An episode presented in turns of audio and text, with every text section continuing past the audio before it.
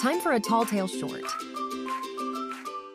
Maisie was practicing her penalty kicks at the empty lot behind her house, a determined glint in her eyes.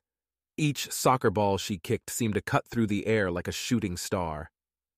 "Maisie, you shoot those goals like they're wishes," called Milo from the fence, balancing a thick math book on one knee. "Ever wish you could do that in the Fall Ball Classic?" Maisie's eyes lit up. "Wishes, my friend, are just goals waiting to be kicked. What if we formed our own team?" Milo pushed his glasses back up his nose. "A team? Like, with other people? I can barely pass a geometry quiz." "That's why we need diversity, Milo." Maisie retrieved her soccer ball. "Imagine you, me, and a few other special talents around town battling it out in the Fall Ball Classic."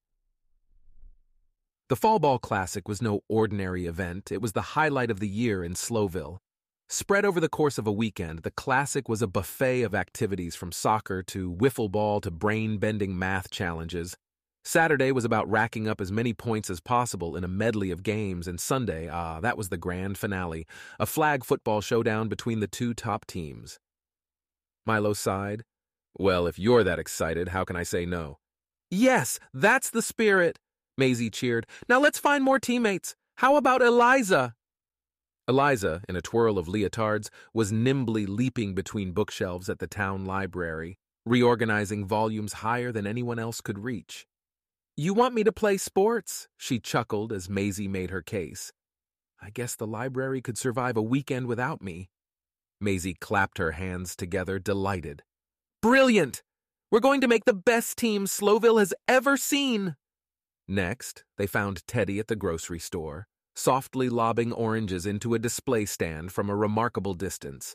The fruits settled into place like they had found their home. "Teddy, ever consider wiffle ball?" Teddy looked at his feet. "Ah, well, I'd love to, but I'm sort of, scared of crowds." Maisie nudged him gently. "That's okay. We've got your back." Last was Rose. They found her at the school track, running like the wind, but pausing every now and then to cheer on the tortoise-paced joggers behind her. "You're in, right?" Rose puffed. "I guess, but I don't like leaving anyone behind." "Who says you have to?" Maisie assured her. "You can be fast and kind. We need both." As the Classic neared, the team, Maisie's Marvels, did more than practice. They became spectators, too.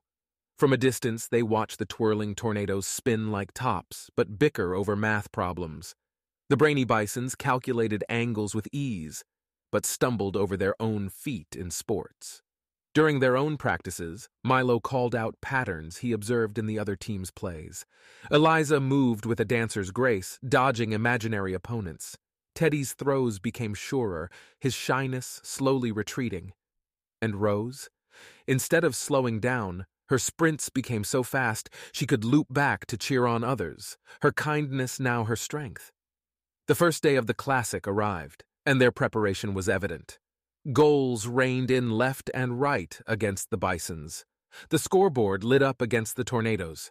Each match brought the Marvels higher up the overall standings. As Saturday's events wrapped up, they were breathless but thrilled. Against all odds, they had finished in second place, just enough points to face their ultimate challenge on Sunday, the gargantuan Goliaths. Huddled around a campfire that night, Milo glanced at his teammates. "Win or lose, this has been amazing." Maisie grinned. "The Goliaths might be bigger, but we've got something they don't have." "And what's that?" Teddy asked, intrigued. Maisie leaned in, whispering as though sharing the town's biggest secret. "You'll see. Oh, you'll see." Sunday morning shone brilliantly, setting the stage for an epic showdown at Slowville's football stadium. The town had turned out in full force, and the field buzzed with anticipation.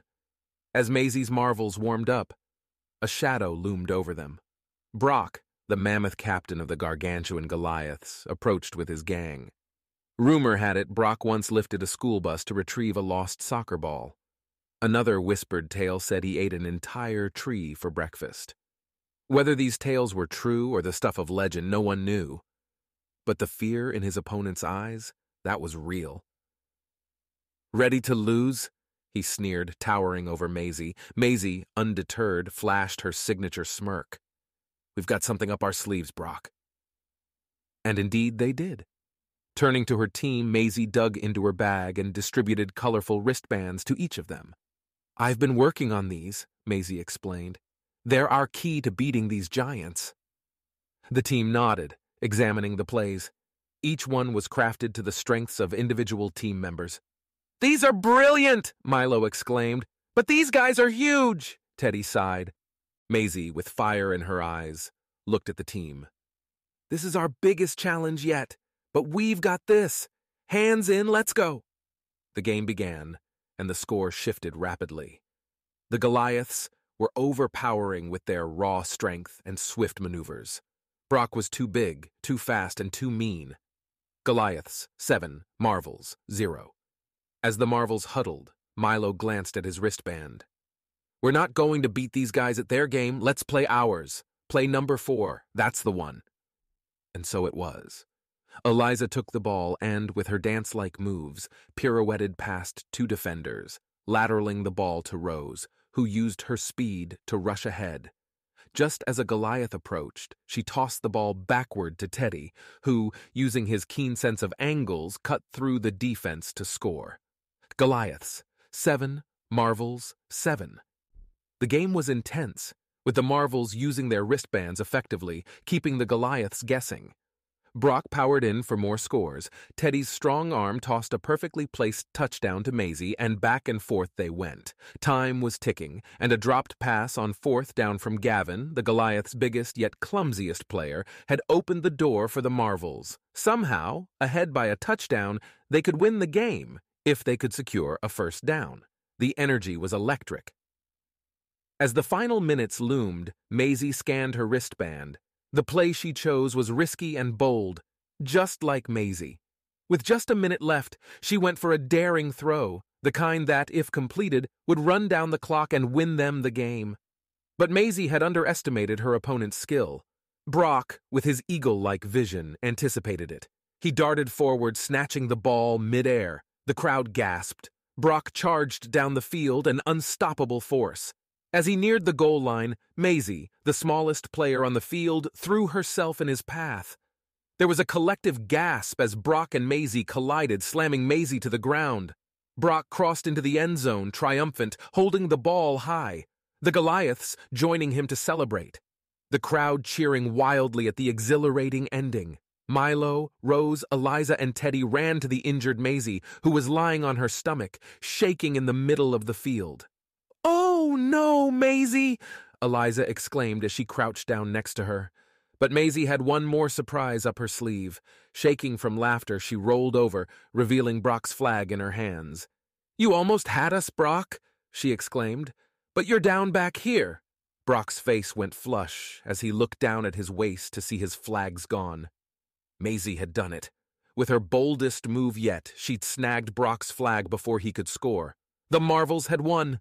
The crowd erupted, confetti filled the air, and even the Goliaths, led by a sheepish Brock, clapped for their opponents. The Marvels carried Maisie out of the stadium to the loudest and most well-deserved cheers they had ever heard.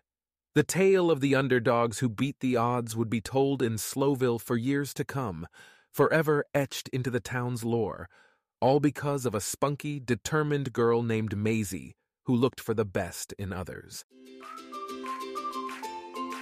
This was a Tall Tale short, small but mighty stories, released daily in audio format. Create, read, and share more tales at talltale.com.